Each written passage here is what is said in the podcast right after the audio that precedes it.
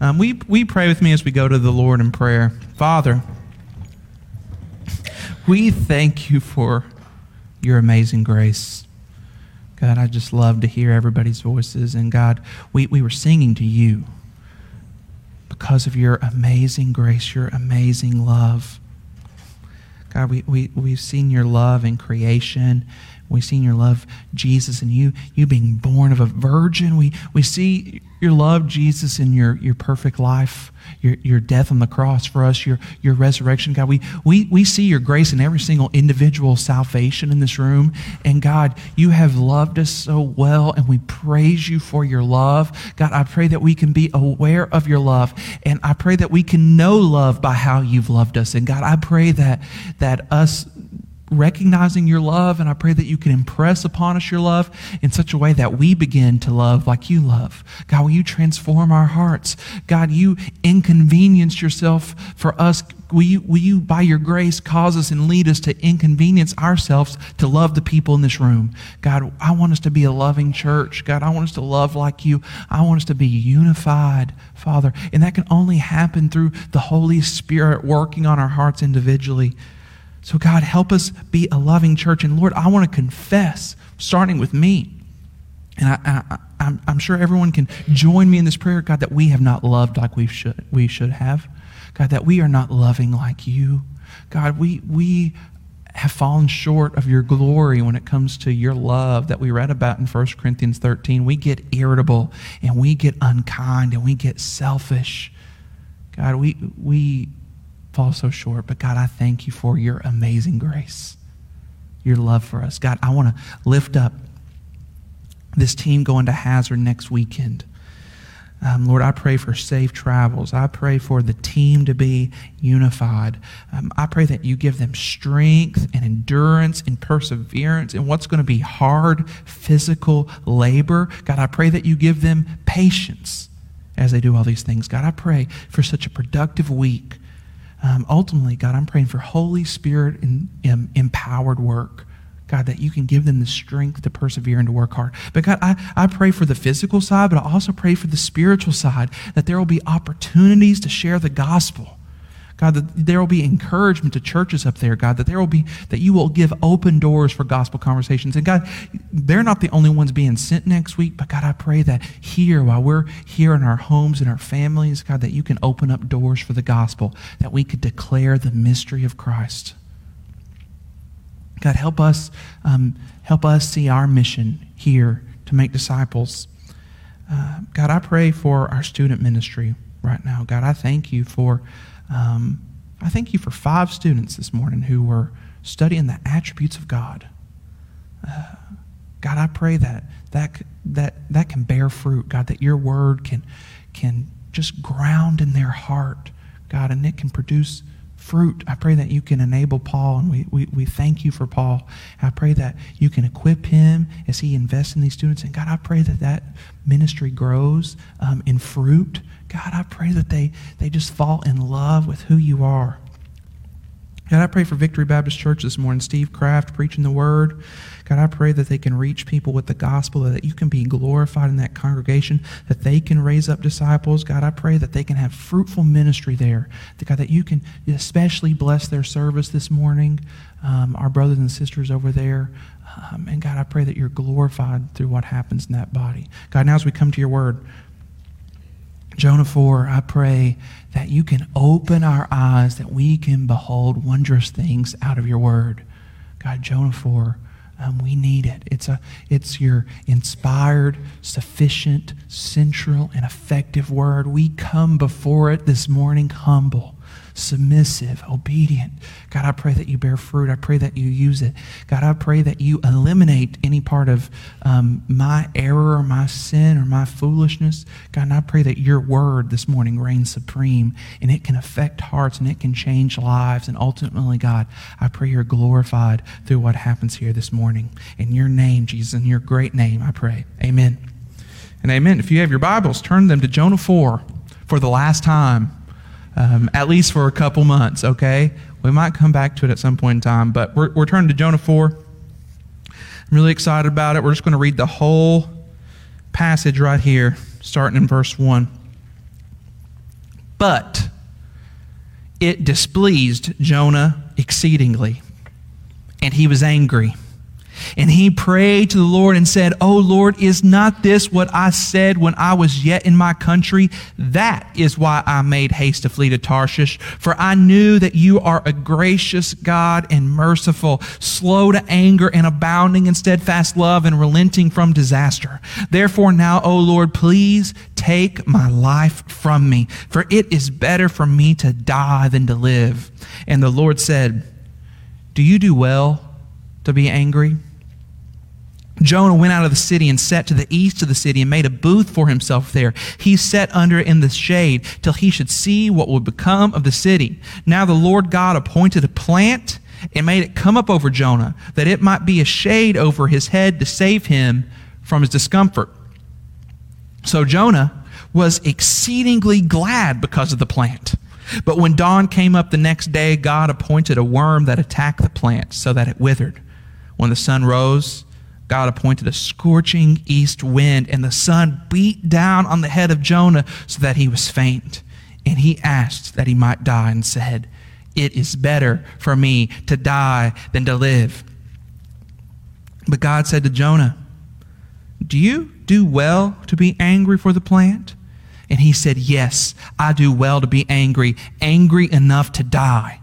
And the Lord said, You pity the plant for which you did not labor, nor did you make it grow, which came into being in a night and perished in a night? And should I not pity Nineveh, that great city in which there are more than 120,000 persons who do not know their right hand from their left, and also much cattle? Father, we come to your word. We ask that you bless it now, that we can receive it in humility and submission, that you can bear fruit in our lives and our hearts. In your name, Jesus. Amen. Great question. Where do the missing socks go? Great question. Why do we cook bacon and bake cookies? It's a great question. Some of y'all get that later. What's the, what's the color of a mirror? A lot of times great questions can't be answered. And what we have here is Jonah asks, I mean, God asked Jonah this great question to kind of end this whole book, end the whole narrative. Now, it's been a while since we've talked about Jonah, so I want to do a recap. We've had a great rebellion. The word comes to Jonah. What does Jonah do? He understands the word, but he turns the other way, completely rejecting God's word and fleeing his presence, which leads to a great storm. The great storm on the ship, Jonah says, Just throw me over because I would rather die than repent. And so Jonah gets thrown into the sea by the pagan sailors. Then we see a great salvation. Jonah goes down, down, down, down into the sea. Um, you know, his sins brought him to the bottom of the sea, but then a great fish swallows up Jonah. There's this great salvation. Jonah prays this great prayer in Jonah 2 and says, Salvation belongs to the Lord. And the fish um, vomits, or that word's in the Bible, vomits Jonah out. Jonah restarts. We have, then we see a great repentance. That's what we saw, you know, like three weeks ago, was a great repentance where Jonah goes and preaches to the evil city Nineveh, and a revival happens. I mean, everybody, the king all the way down, hears God's word, responds to God's word, humbles themselves at God's word, and ultimately repents. Now, that would be an amazing end to this book, would it not? I mean, Jonah didn't listen, Jonah listened, and then God did something great. The lesson of the book would be obey God and great things happen. But that is not how the book ends. And so I sort of think it's appropriate that we had this kind of awkward two week gap between Jonah 3 and Jonah 4 because it really gets the it really gets the gist of what's happening here. It seems like the story's wrapped up. They've repented. Jonah did what God wanted, but the story's not done yet. Because the, the story of Jonah, the point of Jonah is not obey God and great things happen. Something else is going on here. If we explore the text, we'll see by looking at God's great question so I have two points this morning. Great question in verses 1 through 4. I mean, great frustration in verses 1 through 4, and then great question in verses 5 through 11. So first we see great frustration. Look at verse 1. but it displeased Jonah exceedingly.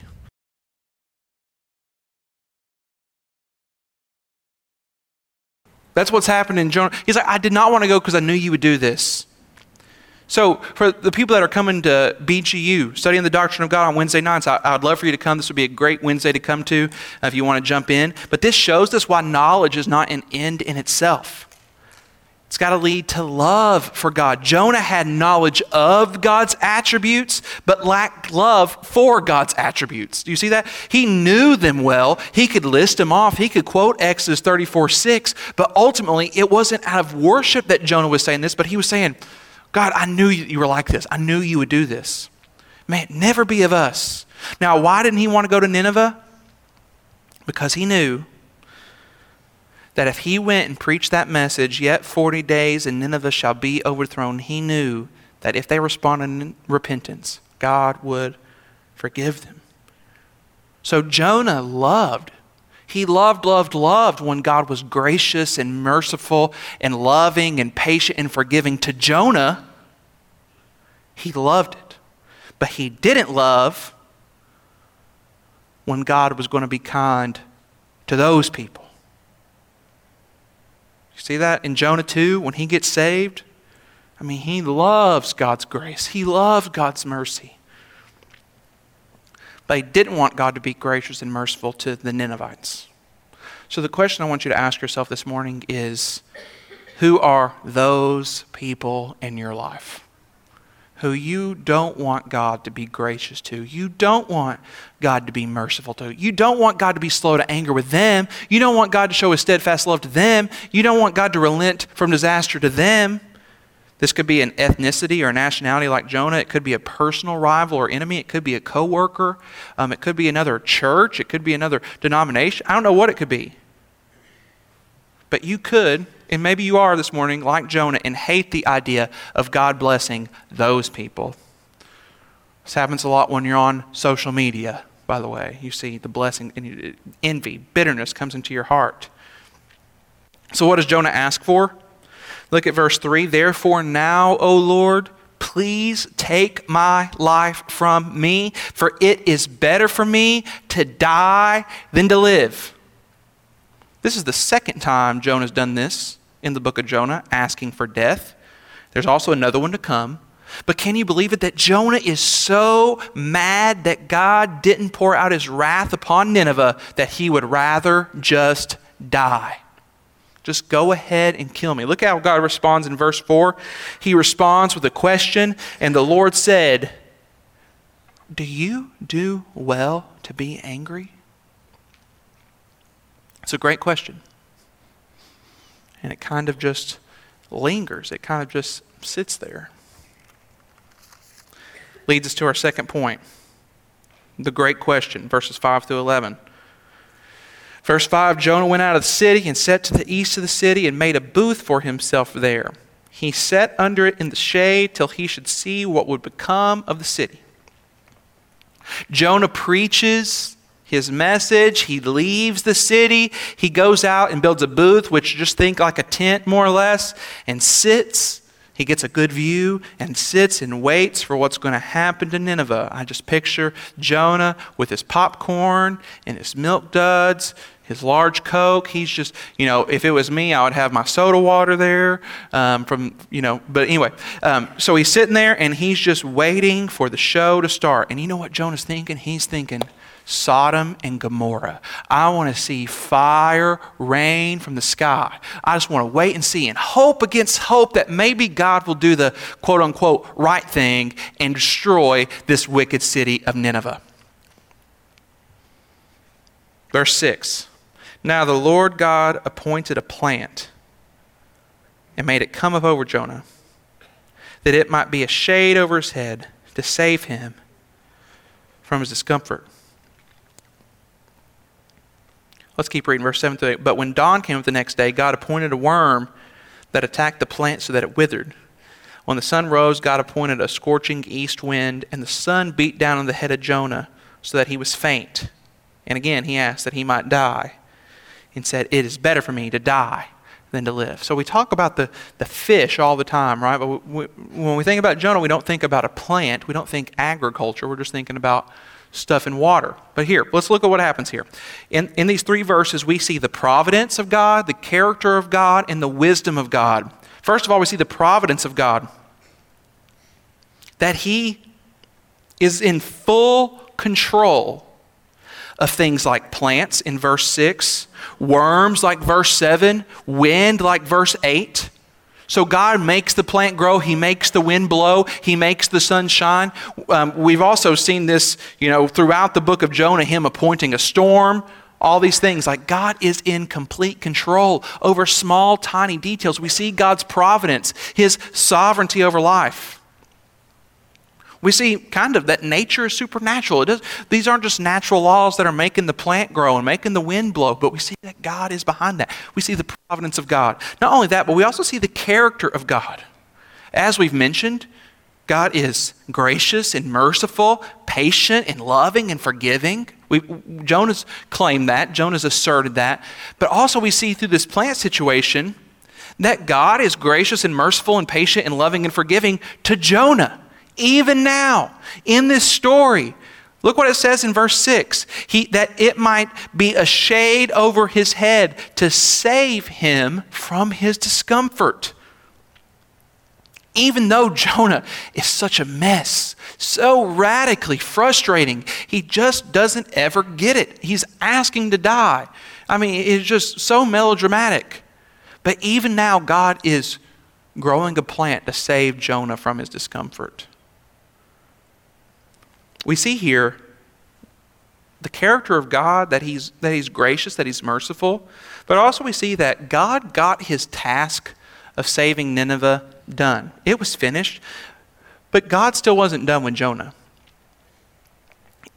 You see that? Like, he doesn't just want Jonah's service. He didn't need Jonah to get that message out but he used Jonah and he cared about Jonah. He wants Jonah's heart. So don't think that just because you share the gospel with your neighbors and give and serve in the nursery, that God is going to not pry into your heart. But what we see here in the character of God is that he refuses to be done with Jonah. You can't just do the task and keep God at arm's length. If that was the case, the book of Jonah would be done at chapter 3. But God had more work to do with Jonah. He cares about Jonah, not just the task, and he cares about you, not just what you can provide for him or serve for him or something like that. Finally, so we see the providence of God, the character of God, but we also see the wisdom of God. That God is using this situation to teach Jonah a lesson and to teach us a lesson as well.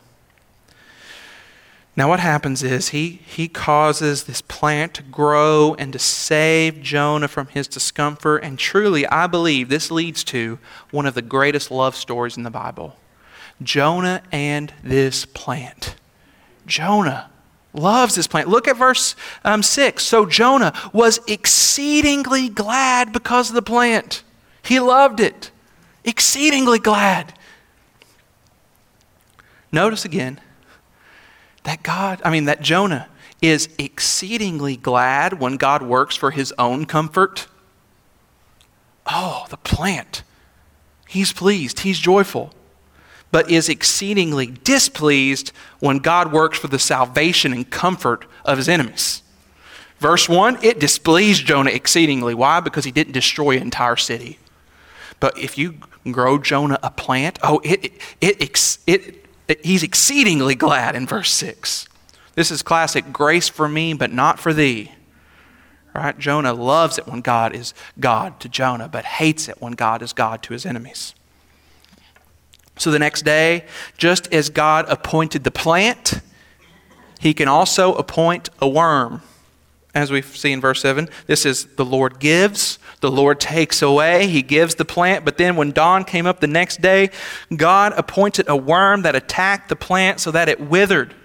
I could see Jonah waking up in absolute shock that his precious plant had passed away in the night.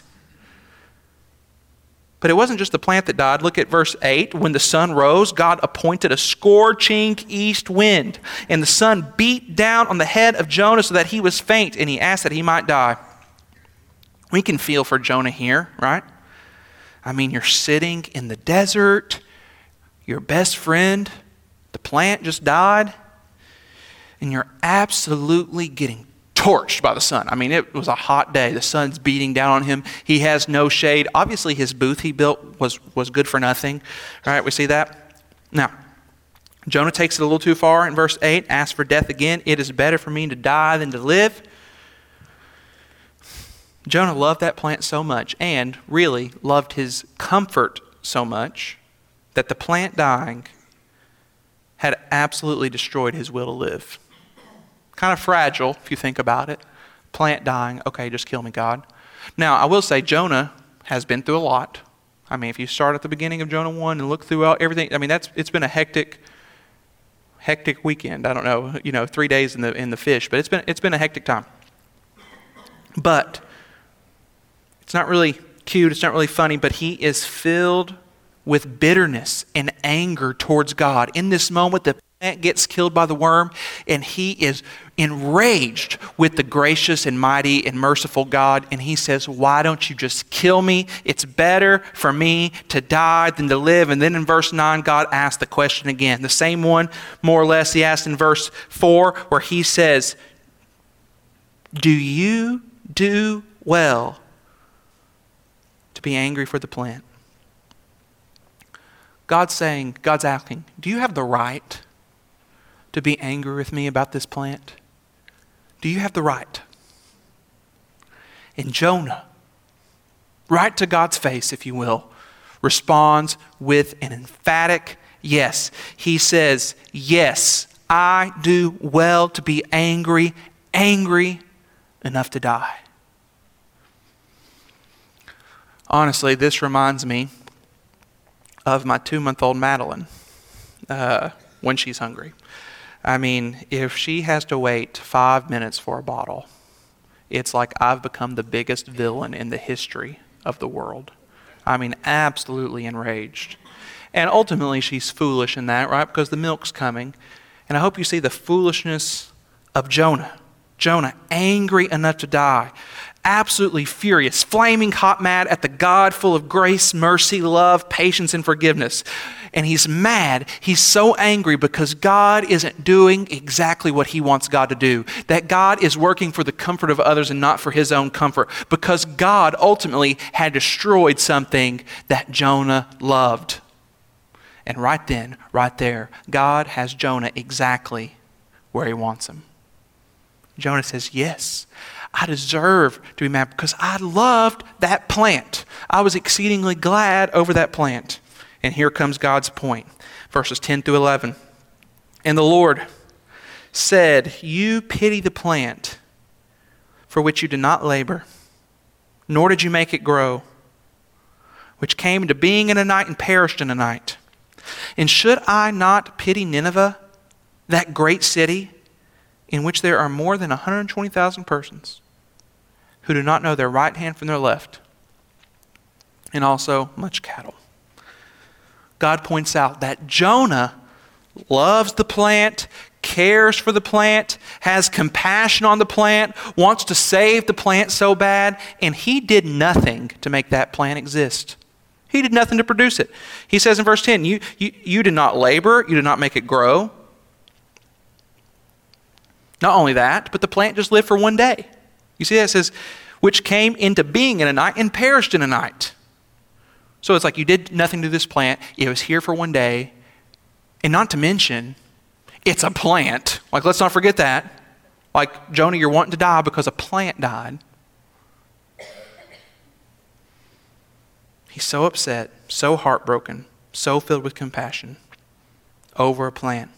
So God says, and should I not pity Nineveh? God says, if that's how you feel about a plant, can I not feel that way about people? Filled, can I care that about a city filled with people made in my image, filled with animals that I created, filled with people who are ignorant and were about to be utterly destroyed by, by my wrath? You cared about a plant, can I not care about people? God's point is, Jonah, you've completely missed it. God's saying, I have the right to love these people. I have the right to show compassion on these people, to save these people. You feel these things about a plant that you didn't produce. I can feel this about a people that I created. So the question here that, you know, it kind of ends, he's like, should I not pity Nineveh? That's kind of how it, how it lands there. So he's saying, won't you pity them too? Won't you love these people with me? Won't you care about them? And the question isn't ever answered. You notice that? Like the, the story of Jonah ends with a question mark, it just lingers there in the air. It turns out that this question isn't just for Jonah, but it's for you as well. This question is for you. Sinclair Ferguson said Jonah is shaped to force us to contemplate our personal destiny. It carries no conclusion because it summons us to write the final paragraph. It remains unfinished in order that we may provide our own conclusion about its message. For you are Jonah, I am Jonah. So the question is God asked in verse 11, Should I not pity Nineveh? So the question for us is, How are we going to answer that question? More specifically, how are you going to answer that question? Jonah is a terrible example. Is he not?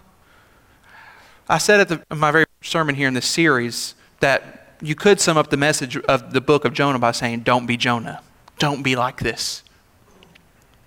I mean, think about what a terrible example. And remember, when you're reading through Scripture, one way you can apply Scripture to your life is look for examples not to follow. You can apply scripture in that way.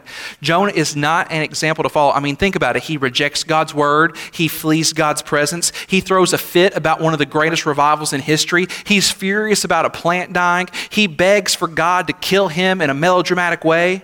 I mean, you can't read this story, you can't read this book without thinking, I don't want to be like that. So here's your application this morning don't be Jonah. Don't be like this hear God's word and respond in submission and obedience. Seek to see the world the way God views the world. Seek to have a biblical worldview. Seek to value people the way God values people. Listen, the book of Jonah teaches us that God cares about people you don't care about. Have you considered that? There's people you don't care about that God does. That God loves people that you don't love that God is mindful for people that you aren't mindful of? That God saves people that you wouldn't save? Which, by the way, is a lot of people in this room, including yourself. If you were God, you wouldn't save yourself. But God saves people you wouldn't save. Our situation is not wholly unlike Jonah's, is it? Jonah had a clear, difficult, and offensive word. Chapter 1 Verse 2 Arise, go to Nineveh, that great city, and call it against it. We have Matthew 28 19 through 20 that says, Go therefore and make disciples of all nations, baptizing them in the name of the Father and of the Son and of the Holy Spirit, teaching them to observe all that I have commanded you, and behold, I'm with you always to the end of the age. Our responsibility as a church and as individual Christians, your responsibility is to glorify God by making disciples of Jesus Christ. You are called to that work. You do that through so many ways church membership, faithful giving, plugging into a small group, evangelizing your neighbors, serving in kids' ministry, going to Hazard to share the gospel, inviting people to church, serving at Beech Grove basketball, meeting with younger believers once a week to disciple them. But let's repent of the fact that just like Jonah, just like Jonah, we can value our own comfort. Jonah valued his own comfort with that plant over his enemy's eternity, over his enemy's life. And you and me, we can value our own comfort over our neighbor's eternity. Can we not? We'd rather watch football, we'd rather take a nap, we'd rather um, stay in our own little box. We can value our own comfort over our own church members' eternity. We can value our own comfort over the next generation's eternities. Right? We don't want to give up a Wednesday because we'd rather sit under our little plant. We can be so self centered and not care about our coworkers and our families being destroyed and going to hell. We could be just like Jonah. And if we look deep enough, we may see like Jonah, we might want some of them to go to hell. We might want Sodom and Gomorrah to fall upon our enemies. We might not want God's grace to come to somebody who's opposite of us, who's far from us, who's distant from us. So let's repent and pursue the Great Commission together. Now, by the power of the Holy Spirit working through God's holy word, I pray that you're feeling some conviction of your sins. That you look at this story, you see somebody flying off the handle at God for not doing exactly what he wanted. You're seeing somebody more concerned about his comfort than other people's lives. You're seeing somebody who disobeys God's word so easily. Um, and hopefully, you might be convicted over not being, I mean, you might be convicted over being a Jonah this morning. That's you and it's me, by the way, I have really good news. That something greater than Jonah is here. Remember when Jesus said that? Something greater than Jonah is here? I'm here this morning to tell you that Jesus is so much better than Jonah. And that is really good news that Jesus loves his enemies that Jesus sees your heart and he knows you better than you know yourself. But instead of wishing and hoping for your destruction, instead of valuing his comfort over your salvation, Jesus said in a much better way than Jonah, It is better for me to die than to live. That's good news because listen, you were created by a holy God and you have sinned against his word, just like Jonah. You have heard God's word. You've turned from God's word. You've sinned against a holy God in thought, word, and deed. And the punishment for that is much worse than what Nineveh was going to get. It's an eternity in hell. That's what you deserve.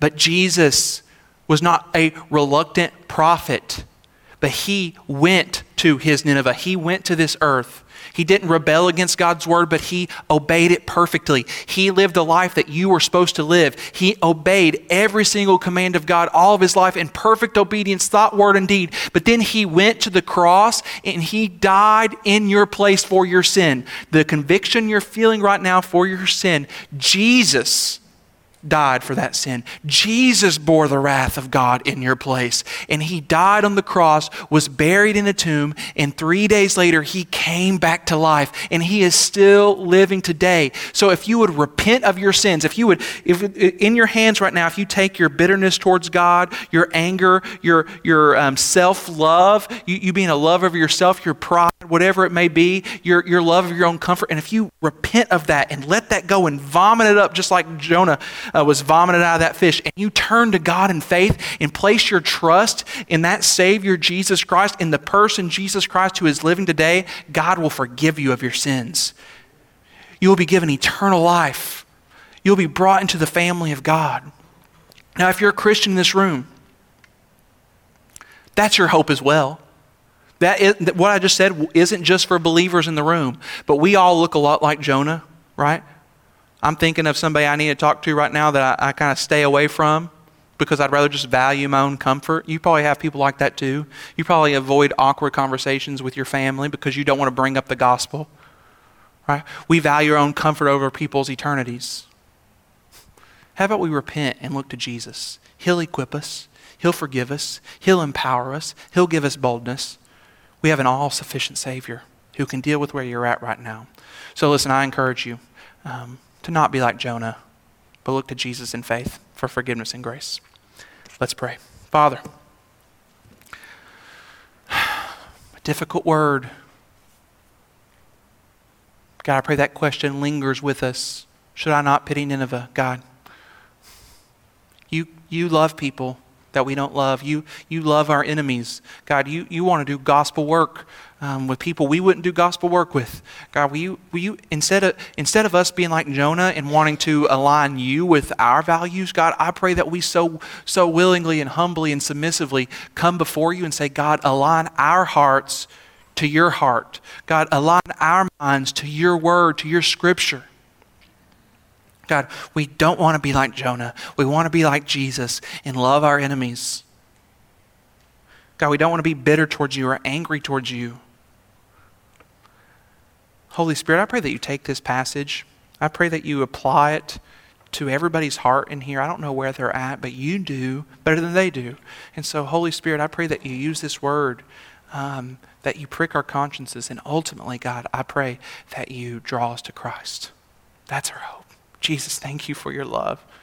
Um, I do pray for anybody here um, who doesn't know you who's never repented of their sins and placed their faith in you, Jesus. I pray that you can draw them to yourself. I pray that you can reveal to them their sin and reveal to them the grace that's found in you, Jesus. God, thank you for your word. In your name, Jesus. Amen.